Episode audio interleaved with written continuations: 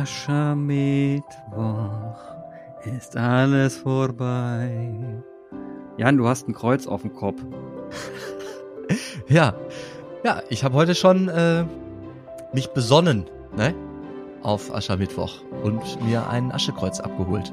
Und verteilt habe ich das. Wer nicht bei drei auf dem Baum war, der kriegt heute ein Aschekreuz von mir. Ja, ja, diese Aschekreuze, ich weiß, ich weiß. Also Jan, äh, also Jan erstmal, also erstmal Hallo an alle, ne? Ich rede gerade mit Jan und dem Jan, dem lieben Priester, und ich bin der Clemens. Der ähm, liebe, der liebe, der liebe Querulant. Und wie, und äh, wir zusammen machen den Podcast Glaubensdenker und haben immer sehr viel Spaß zusammen und denken gerne über den Glauben nach. Jeder auf seine Weise und manchmal etwas provokant. Jan und ich haben ein kleines Vorgespräch geführt. Er hat, ich, er, er machte so, er erschien so in seinem Bild und ich sagte, Jan, du hast ein Kreuz auf dem Kopf. Und dann sagte er, ja, ja, du weißt ja. Und ich so, nein. Und er sagte, wie jetzt echt? Und ich so, ja. Und da musste er mir den Brauch erklären, warum man an Aschermittwoch sich ein Kreuz auf den Kopf malt mit Asche. So, das zu dem Thema. Also ich bin ein Kulturbanause. Das muss man hier mal klarstellen. Heute ist Aschermittwoch. Ich habe es ehrlich gesagt vergessen. Und ähm, Jan wird mir jetzt erklären, warum Aschermittwoch so bedeutsam ist.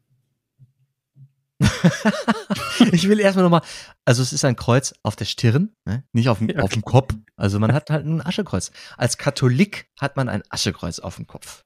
Äh, auf der Stirn. Jetzt, ich bin völlig, ich habe heute schon ein paar Gottesdienste gefeiert. Ei, ei, Grundschulen, zwei, ein Kindergarten. Und ich sage mal, ähm, ich habe wirklich das sehr frei freigestellt und das nochmal sehr betont, dass es freiwillig ist, das mit dem Aschekreuz. Und ähm, ich habe ja keine Ahnung, wer wie getauft oder überhaupt get, äh, getauft ist. Es kam also deutlich, deutlich über die Hälfte. Zwei Drittel, äh, mag ich sagen, haben, sind zu mir gekommen oder zu einer Lehrer, Lehrerin, einem Lehrer und haben sich das Aschekreuz ähm, Warum? Ge geholt. Warum? Was ist daran so bedeutsam? Was ist da, was ist das? Also was ist sogar, was sogar die Kinder das zeigen lässt, das lässt mich selber staunen. Die Theologie dahinter ist eigentlich, ähm, ja, man muss ein bisschen tiefer eingestiegen sein für das Zeichen des Aschekreuzes. Es ist erstmal ganz lapidar der Anfang der Fastenzeit. Mhm. Oder andere von hinten betrachtet das Ende der Karnevalszeit. Mhm. Ja, es fällt ja schön in eins. Ähm, aus Gründen übrigens. Das ist, ähm, das ist gewachsen. Das ist, äh, das gibt also eine Genese. Karnevalle, Karne, mhm. das ist schon, also das ist eine Herleitungsmöglichkeit. Fleisch. Fleisch? Mhm. Das Fleisch geht jetzt. Also es ist die, der Karneval, das ist die Zeit, wo man noch richtig Fleisch isst. Und dann beginnt die Fastenzeit, die fleischlose Zeit. Ah. Der Begriff Karneval, ähm, ich glaube, der kommt auch tatsächlich irgendwie aus dem latinischen Raum, also italienisch oder spanisch. Ähm, Carne, Walle. Die fleischlose Zeit. Das, das Ende des, des, des Fleischkonsums, der Anfang des Verzichts. Und das Aschekreuz symbolisiert eine äh, Hinwendung zur zur Endlichkeit. Also es ist eine Bekehrungszeit. Ne? Man kehrt sich hin, man bekehrt sich und besinnt sich, eine Zeit der Besinnung, dass wir endlich sind, dass wir eigentlich, wenn wir Jesus kennen, einen Auftrag haben, uns irgendwie entsprechend zu verhalten. Ähm, das Fasten soll eine Zeit sein, wo man teilt, wo man den Armen bedenkt, die einfach von, von vornherein nicht so viel zu essen haben. Also, dass man auch verzichtet für, für andere. Ähm, so ein Fastenopfer, so ein Begriff, den hast du vielleicht mal gehört, der kommt aus mhm. dieser Idee, man teilt, man teilt mit anderen, man verzichtet für andere. Ja. Und die, ja, biblische Herleitung der, äh, der Fastenzeit sind 40 Tage Jesu in der Wüste. Jesus war 40 Tage in der Wüste, die, die Zeit der Versuchung, wo er dem Teufel begegnet ist, der ihn da versucht hat. Und Jesus ist standhaft geblieben und hat nicht den Teufel angebetet und wurde nicht egomanisch und egozentrisch. Er wurde nicht ein Despot, der über seine Machtfülle nur zu eigenen Zwecken verfügt, der jetzt, weil es ihm gelüstet, aus Steinen Brot macht, einfach weil er es kann und andere, ja, hungern lässt. Das hat Jesus verneint. Der stand wohl auch vor diesen Versuchungen. So ist es beschrieben biblisch. Und er, er widerstand. Und ähm, die Fastenzeit in diesem Jahr 2022 ist natürlich fürchterlich geprägt durch den Beginn eines Krieges in Europa, der, der mich gerade auch konfrontiert mit Emotionen, ganz existenziell. Als Seelsorger begegnet mir Angst in einer existenziellen Tiefe, in einer Dimension, die ich noch nicht, die mir noch nicht begegnet ist. Also weder mir begegnet ist als Seelsorger noch in mir selbst. Hatte ich mal ganz kurz die Überlegung, ähm, wo kann man sich denn eigentlich schützen? Wo sind Schutzräume um mich herum? Das war neu. Mhm. Das habe ich noch nie mit meinen 40 Jahren habe ich das so empfunden. Ja, ähm, geht mir auch so. Und auch da kann ich sagen, die Idee von Fasten und von Besinnung und von Bekehrung und Hinwendung, tja, ich wünschte mir, ähm, Putin selbst oder die Menschen zu einer Zeit, als sie ihn noch beraten konnten, ähm, hätten entsprechend mal beraten, ne? von Besinnung, von, von Umkehr, von Bescheidenheit, sich bescheiden. Das wären alles so Dinge, die ich gerne mit Putin mal ähm, besprechen würde. Ja. Also die Fastenzeit beginnt heute. Das Aschekreuz, es ist auch Asche, die wird in der Regel, äh, übrigens hier am Niederrhein, wird die hergestellt durch die Palmstöcke des letzten Jahres. Also Palmstöcke des letzten Jahres werden verbrannt oder das, der Rest des Osterfeuers wird manchmal auch hergenommen. Wenn ich im Kindergarten bin, damit es ein bisschen griffiger wird, dann verbrennen wir zum Beispiel, also wenn man sich auf so ein Zeichen des Verbrennens einlässt, verbrennen wir ganz gern mal Luftschlangen. Ne? Das ist so sprechend. So der Karneval ist jetzt vorbei. Und das war bunt und wild und laut und voller Süßigkeit. Das, da können die Kinder schnell was mit anfangen. Ja, und jetzt beginnt eine andere Zeit, eine Vorbereitungszeit aufs, auf ein großes Fest, auf Ostern. Und diese Vorbereitungszeit ähm, ist geprägt durch Verzicht und durch das Besinnen darauf, dass das Leben endlich ist und äh, ja, nicht nur bunt und Hochfeste feiert, sondern es auch irgendwie Durststrecken gibt und normale Tage oder sogar schlechte Tage. Und ja, dass wir aber eine Hoffnung haben, dass wir zum Kreuz unterwegs sind und zum Grab, das leer ist. Also es, die ganze Fastenzeit hat den, den Zweck, sich auf Ostern vorzubereiten. Hm. Und ja, ich bin gestern Abend spazieren gegangen und ähm, war schon Sternenhimmel, war herrlich. Und ich ging da nach meiner Doppelkopfrunde nach Hause und schaute in den Himmel, hatte, hörte, hatte wunderschöne Musik auf den Ohren. Und eigentlich ist es immer so ein Moment, wo man sagt, mein Gott, fühle ich mich wohl äh, von guten Mächten, ne? Um, umhüllt und so. Man ist einfach glücklich in dem Moment und guckt so hoch und denkt sich, alles ist gut. Und in dem Moment war es aber, war es aber äh, nicht so. Also das war so ein ambivalentes Gefühl. Da war ich so hin und her gerissen. Von einem, es ist eigentlich total schön, dieser Abend, alles ist wunderbar und gleichzeitig guckt man den Sternenhimmel, denkt sich vom, vom Stern aus gesehen, was, wenn der auf die Erde guckt, ähm, sieht er dieses Gewusel auf der Erde und äh, denkt sich, was geht da eigentlich ab? Und von, von mir aus gesehen denke ich mir, ich sehe mir diesen Stern an und da sieht jetzt jemand anders diesen Stern an, der gerade vielleicht irgendwie vor Bomben wegläuft oder gerade Bomben, ein Bombenszenario hört. Und das, das ist ähm, komisch. Und dann kommt man sich gar nicht mehr so geborgen vor. Und dann stellt man plötzlich fest, wie ähm, erstmal, wie unfassbar subjektiv diese Welt ist. Also, dass man, wenn man sich selber glücklich und geborgen fühlt, das nicht verallgemeinern kann und sagen kann, ähm, also aus religiöser Sicht gesehen, ähm, Gott umhüllt diese Erde mit einem, mit einem warmen, schönen, weichen Gefühl.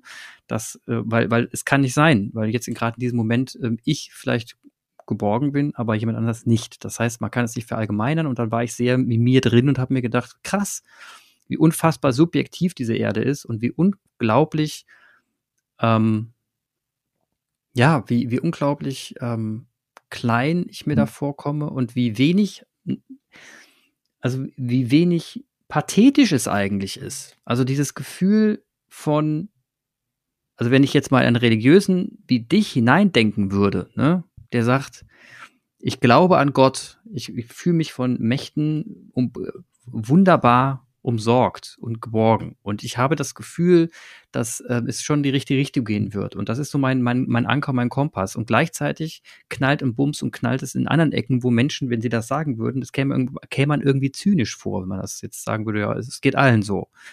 Wie kriegst du das, wie kriegst du das in einen Kopf rein? Dass, dass, es, dass es einen Gott gibt, der das Gute will und gleichzeitig woanders gerade Menschen getötet werden. Ich staune, dass du auf den Satz verzichtet hast, äh, der das Gute, ein Gott, der das Gute will und woanders er zulässt, dass Menschen sterben. Das hast du im Boah, Vorgespräch vorhin noch so gesagt. Das habe ich so doch gesagt, das stimmt. Da wollte ich, ich wollte jetzt nicht so ganz provokant sein. Aber wie konnte das nur, wie kann er das nur zulassen, Jan? Ja, das ist aber die Frage und die muss laut und die darf auch laut gestellt werden. Das ist die Frage aller Fragen. Das ist die Theodizee-Frage. Wie kann Gott das Leid zulassen? Wie kann das sein? Und? Ich antworte, du hast dann, und dann hattest du abgewogen und gesagt, ja, Jan, kannst ja auch nichts zu sagen. dann habe ich gesagt, doch, doch, stell die Frage mal ruhig, stell die ruhig. Du bist ja nicht der Einzige, du bist ja nicht alleine. Wie kann Gott das zulassen? Das ist ein Ringen. Du kannst dir das vorstellen, ein richtig mit, mit den Händen ringen. Und zwar ein Ringen, ein, ein sich niederwerfen und dann Richtung Gott, äh, also hadern, hadern. Das geht, das geht. Wir dürfen hadern und anklagen. Wir dürfen Gott anklagen. Ja, aber das ist doch irgendwie bescheuert. Also nein, das ja ist nein. Was nur so funktioniert es. Nur so funktioniert es. Und die Antwort ist, ist dann wirklich immer das Kreuz. Also hätte der Christ, hätte ich das Kreuz nicht, könnte ich es nicht. Dann ging es nicht. Ich könnte es dann nicht. Ich weiß nicht, was ich dann für eine Religion, ob ich dann eine hätte, weiß ich nicht. Aber des Kreuzes wegen geht es. Gott hat damit das Zeichen gesetzt und darauf bereiten wir uns vor und deswegen trage ich es gerade auf der Stirn ähm, am Aschermittwoch, das Aschekreuz. Gott selber wurde Mensch, hat sich der Scheiße ausgeliefert und man sollte doch meinen, dass der Allmächtige alle Möglichkeiten hätte, mit Feuer, Flammen, Schwert äh, Einhalt zu gebieten, den, die den Jesus ans Kreuz brachte. Wenn man ihn personifizieren würde, ja. Hm. Ja, dass er der, also der, die Allmacht muss Möglichkeiten haben, muss allmächtig sein. Ne? Das muss denkbar sein. Und dann ist es aber weiterhin ähm, sichtbar, dass wenn man Jesus Christus glaubt, dass diese Option nicht Gottes Option war, die er wählte, sondern Gott selbst hat sich am Kreuz, das ist die Formulierung, erniedrigt, ja, ist gestorben. Er war einer von uns und er hat sich nicht gemein gemacht mit den Mächtigen, die zum Schwert greifen, sondern er hat sich gemein gemacht mit den armen Schweinen, die verrecken. Hm. Ja, aber das ist doch. ja. So, und das ist, also, das Kreuz ist die Antwort. Und zur Frage gehört die Freiheit. Wir stehen in einer Freiheit. Er möchte, dass wir freiwillig uns bekehren und hinwenden. Der steht da nicht mit, mit, mit, mit Zuckerbrot und Peitsche und lockt oder zwingt uns in die Knie, in die Anbetung, sondern er wirbt um uns.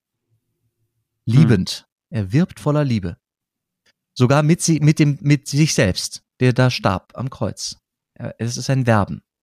Und der hat sich gemein gemacht und hat gesagt, ja, der Mensch, ich, ihr steht alle in einer Freiheit. Ihr, ihr seid so frei, ein, ein Leben als, als, äh, als Despot zu wählen, als grausamer ähm, Mensch. Und grausam kann man sein, egal ob man viel Macht hat in der Welt oder wenig. Man ist immer auch irgendwie teilmächtig und kann ein Arschloch sein. Mhm. Das, dafür kannst du dich entscheiden.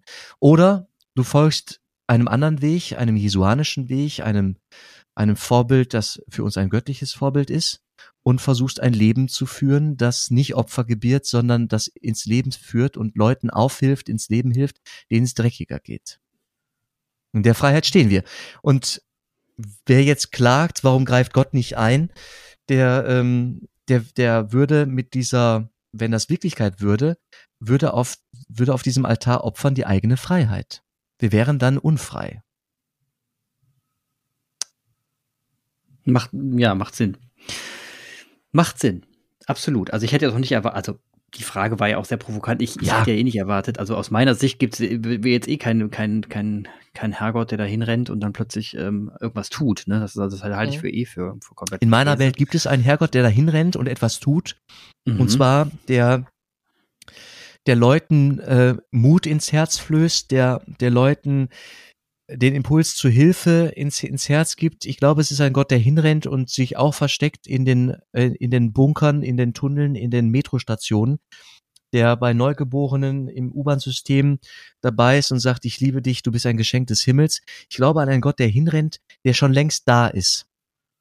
Das glaube ich. Und es werden Menschen werden zu, werden übergroß werden und zu übergroßen Taten fähig sein. Voller Leidenschaft für das Leben, das das da zu retten gilt. Da werden Heilige werden aufstehen in den Katakomben, die wir nicht kennen. Mit einer Kraft, die sie erfüllt, die vielleicht sogar überirdisch ist. Also du weißt, wie ich das meine. Ne? Ja, ich weiß, wie du das meinst. Ich, ähm, Gott ja. wird da sein, ganz sicher. Und das, das rettet erstmal noch nicht. Und das, das ist noch nicht der, das ist noch nicht der, der, der, der, der, das Schwert, das Putin in den Arm fällt und ihn auffällt. Nein, nein, ganz sicher nicht. Aber ähm, ich bin überzeugt davon, dass ich kann es mir nicht anders denken, dass Gott da ist. Ja, aber schwach genug, um noch nicht mal über Jahrzehnte Putin erreichen zu können, der schon seit Jahrzehnten einen Plan hackt und keiner, keiner ihn aufhalt, aufhalten kann. Also das heißt irgendwo, irgendwo ähm, also irgendwo ja, verstehe ich das, was du sagst, und es klingt auch sehr hoffnungsfroh und, und na, optimistisch nach vorne gewandt. Da bin ich ja eher ein Freund von. Ne? Dem will ich ja auch dabei sein. Ich will ja der Bewegung da, dann dabei sein. Das klingt ja gut. Aber ähm, gleichzeitig sehe ich eben auch ähm, Putin, ich sehe Xi Jinping in China, ich, äh, da, und da, da, das ist dermaßen, also aus deiner Sicht gesehen, Gott verlassen, mhm. dass ich überhaupt nicht weiß, ähm, wie man dann das rechtfertigen kann. Und vor allem die haben ja für sich gesehen, in ihrer ethischen Vorstellung sind die ja komplett im, im Recht. Also die fühlen sich ja, die bewollen ja wird, die, die fühlen sich so als Befreier, die fühlen sich als Befreier. Ne? Mhm. Die wollen einfach mal groß machen alles, die Macht groß machen, die wollen ihr Volk befreien von dieser westlichen Wand. Ich, das ist ja aus deren Sicht vielleicht genau richtig. Ja, und das ist diabolisch. Ne? Das ist hm. diabolisch. Das waren, da waren wir schon mal, der Durcheinanderwerfer, der alles ja. vom, vom, äh, von den Füßen auf den Kopf stellt und auf einmal dreht es sich um. Also es ist verdreht, verkehrt, in sich verkrümmt, falsch, diabolisch. Ja, das ist ja, das stimmt. Das macht, das macht dann irgendwie Sinn, ja. Ah, frustrierend. Ja, wie gehst, du jetzt, wie, wie gehst du jetzt mit diesem Frust um? Also wie, wie schaust du, wie, wie, wie kannst, kommst du da raus? Oder hast du überhaupt eine Möglichkeit, gerade da rauszukommen? Oder bist du jetzt einfach nur frustriert? Die Begegnung mit Leuten. Also die Begegnung und die Sorge um Menschen auch bei uns. Also es gibt Menschen, die wirklich, vielleicht also die wirklich Alten, die selbst noch Krieg erlebt haben, die richtig Angst, Angst haben. Also da brechen gerade auch Traumata auf, längst vergessene mhm. Ängste zutiefst zerstör verstörende, zerstörende äh, Ängste. Und denen gilt es zu begegnen und für die Leute da zu sein und die erstmal ernst zu nehmen. Hm. Äh, bei unseren, bei den Trauergesprächen, bei der Begegnung mit Älteren, bei der Krankenkommunion, bei der Begegnung mit Älteren, aber auch Jüngere tatsächlich, die, ähm, die gerade richtig sorgenvoll äh, in die Welt blicken. Und da gilt es äh, zu trösten, zu trösten und aufzu, aufzuhelfen und aufzubauen und zu sagen, die, die körperliche Angst, also die körperlich wirksame Angst, das Ausschütten von Hormonen, das wird sich in ein paar Wochen, wird sich das legen, weil der Mensch gar nicht in der Lage ist, so lange auf hohem Niveau körperlich Angst zu haben. Hm. Und dann, ähm, ja, diese Zeit gilt es erstmal zu er, erleiden und dann, ich glaube, das Gespräch, das Gespräch und der Austausch darüber, ich bin eh immer, ich mache viel Werbung dafür, über Gefühle zu sprechen und ähm, sich auszutauschen auf der emotionalen Ebene. Ja, und ich, ich frage mich halt auch sowas wie, also jetzt ist die Pandemie einigermaßen so überwunden, ne? jetzt freut man sich eigentlich auf den Frühling und den Sommer und, und kann, und dann kann man sich dann eigentlich guten Gewissens jetzt sagen, jetzt machen wir mal eine Grill-Session, wenn das Wetter schön ist, oder, oder ist es irgendwie dann doch irgendwie doof? Also ich weiß es nicht. Ich, irgendwie hat man das Gefühl, so man kann sich jetzt, also ist jetzt ein sehr egoistischer Gedanke, aber der treibt dann ja trotzdem mit um, kann man sich jetzt eigentlich noch ausgelassen freuen oder ist es eigentlich gerade nicht angebracht? Mhm. Ja, das ist so ein bisschen kollektives Schuldbewusstsein, das sich da einstellt, ja. wenn man angesichts des schönen Wetters irgendwie, oder auch Karneval. Also es war ja für viele Karnevalisten mhm. im Rheinland, oder nicht nur im Rheinland, ein, eine Dilemmasituation. Und ich fand, dass viele Wagen auch, die ich noch so wahrgenommen habe, ähm, Karnevalswagen, Motive, wirklich gut und intelligent damit umgegangen sind. Also, wenn wir, erstmal, wir sind nicht schuld. Ne? Wir ja. tragen keine Schuld.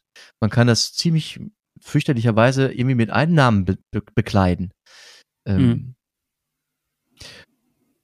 Und wenn wir auch noch uns die Freude über den anbrechenden Frühling nehmen ließen, dann würden wir ihm eine Macht zusprechen, diesem Mann, die ist ungeheuerlich.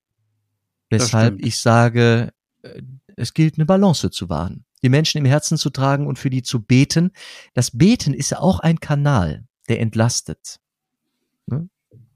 Wer, wer das Geschenk des Glaubens kennt, und mhm. besitzt, der hat einen Vorteil, der kann diesen Kanal nutzen und kann die Menschen in den Betzeiten vor Gott bringen und sagen, Herr, hilf, ich ringe, Umfassung mit meinen Händen, hier ringe ich, fühle mich hilflos, du, du hilf, du sagst, du bist der Allmächtige, das ist eine Selbstzuschreibung, ähm, also bitte, hilf. Und auf der anderen Seite mich zu freuen über die Pandemie schleicht sich langsam aus oder sie verliert ihren Schrecken, der, der Frühling kommt, die, die, äh, die Frühlingsblüher blühen und sich daran auch zu freuen. Das ist nebeneinander äh, gut machbar. Ja, ich, ich probiere es auch. Und jetzt kommen ja auch die, jetzt kommen die Flüchtlinge oder ja, die Flüchtlinge aus Ukraine kommen jetzt langsam an in, in Deutschland und, und brauchen natürlich auch Unterkunft und Betten und Essen, was sie kriegen werden. Ähm, und auch das ist natürlich ziemlich hart. Also ich, man muss jetzt auch schauen, dass man dann für die Ukrainen, Ukrainer da sind, da ist und äh, entsprechend ja, gucken, wo man unterstützen kann. Das kommt ja auch noch dazu. Ich weiß, wie ist denn das bei eurer, wie ist denn das in eurer Gemeinde gerade? Merkt ihr schon was davon? Wir haben relativ, also wir haben bei uns in, äh, an, bei uns in der Kommune eine recht große äh, polnische Community. Mhm. Und da merken wir das sehr, sehr, sehr klar. Also es gibt nicht selten familiäre Verknüpfungen äh, in mhm. die Ukraine. Und ähm, so wird, so ist es Thema. Es wird immer mehr Thema in, in Seelsorgegesprächen. Ja. Wahnsinn. Wahnsinn. Ja, man fühlt sich ein bisschen ohnmächtig und, und das ist halt der nächste Punkt, ne? Ähm, ich habe halt zum Beispiel auch ein paar Tage einfach gar keine Nachrichten gelesen. Ich dachte mir einfach so, okay, ich kann jetzt Nachrichten lesen.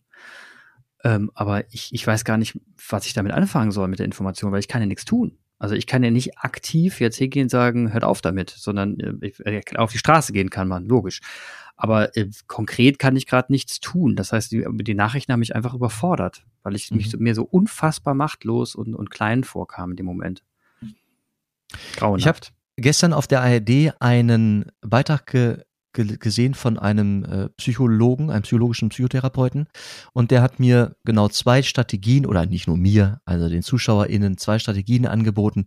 Das eine war Reduktion von Nachrichten, wenn mhm. ich damit nicht zurechtkomme, wenn ich merke, die ziehen mich so down, dass ich nicht mehr, ja, dass ich melancholisch, dass ich in eine depressive Phase zu rutschen drohe.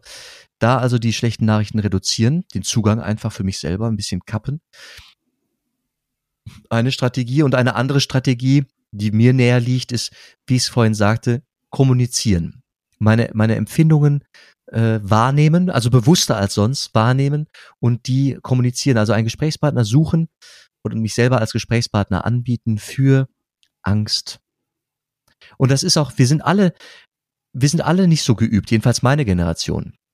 Die Generation unserer Väter schon noch, äh, das gilt es nicht zu vergessen, als der eiserne Vorhang noch äh, aktiv war, als mhm. es so Bedrohungen gab wie die Kuba-Krise, als die ganze Welt die Luft, die Luft angehalten hat, ja, weil wirklich ja. ein nuklearer äh, Schlag bevorstand und Deutschland wäre so ein Minenfeld gewesen. Das bietet sich dann geopolitisch an. Also da war die Angst noch fürchterlicher real und die Menschen erinnern sich gerade wieder. Also es gibt mhm. Gesprächspartner, ich glaube auch in unserer äh, näheren Umgebung, die Älteren, die nächste Generation nach oben, die da einiges beitragen kann, die auch vielleicht ein guter Gesprächspartner, gute Gesprächspartnerinnen stellen. Ah, das ist eine gute Idee, ja, das stimmt. Das stimmt. Ach, Herr Je, Jan. Doof. Kann man nicht anders sagen. Ja, fürchterlich. Fürchterlich. So, ich, habe, ich, möchte, ich, ja, möchte, ich möchte etwas lesen. Und zwar habe ich gestern ähm, auch, es ist ein Psalm, also Psalmen sind Gebete, die wurden oft gesungen, sind äh, im, Bibel, im biblischen Kontext antik, werden oft dem König David zugeschrieben, also uralt. Es spricht nichts dagegen, aktuelle Psalmen zu schreiben. Und ein Seelsorger, das habe ich vom Bistum Hildesheim. Und der Stefan Wahle, der das geschrieben hat, scheint in Jerusalem zu wohnen. Und es ist also erlaubt, das zu veröffentlichen. Und ich werde es ein bisschen, ich werde nicht alles lesen, es sind viele Verse, aber ich finde dieses Ringen mit Gott, dieses Hadern, auch das Anklagen, das finde ich, hm. bringt er ähm, mit Worten, die mich ansprechen.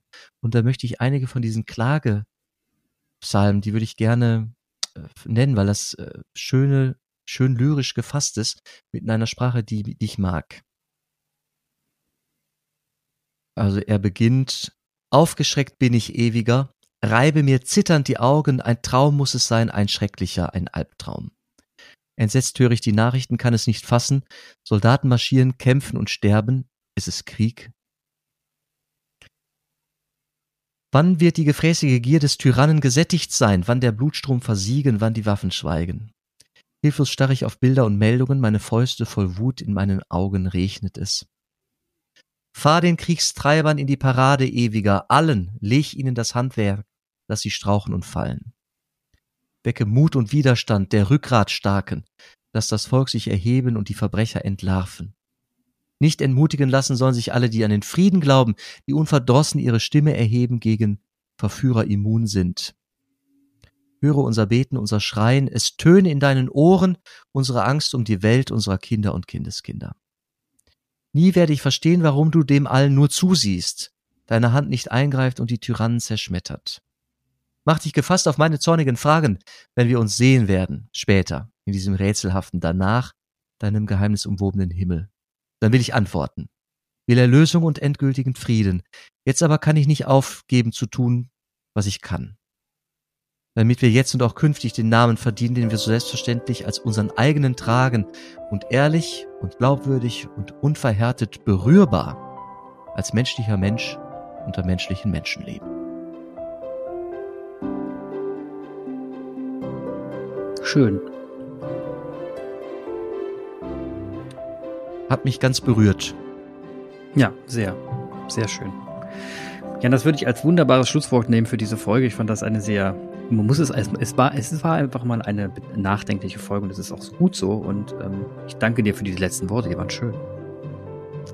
Ja, lass uns mal hoffen und bangen und helfen, wo wir können. Ne? Definitiv. Denn wenn die Flüchtlinge kommen, dann werden wir auch nicht mehr ganz so hilflos sein. Dann gibt's wieder was zu tun. So sieht's aus. Und dann bringen wir uns alle ein.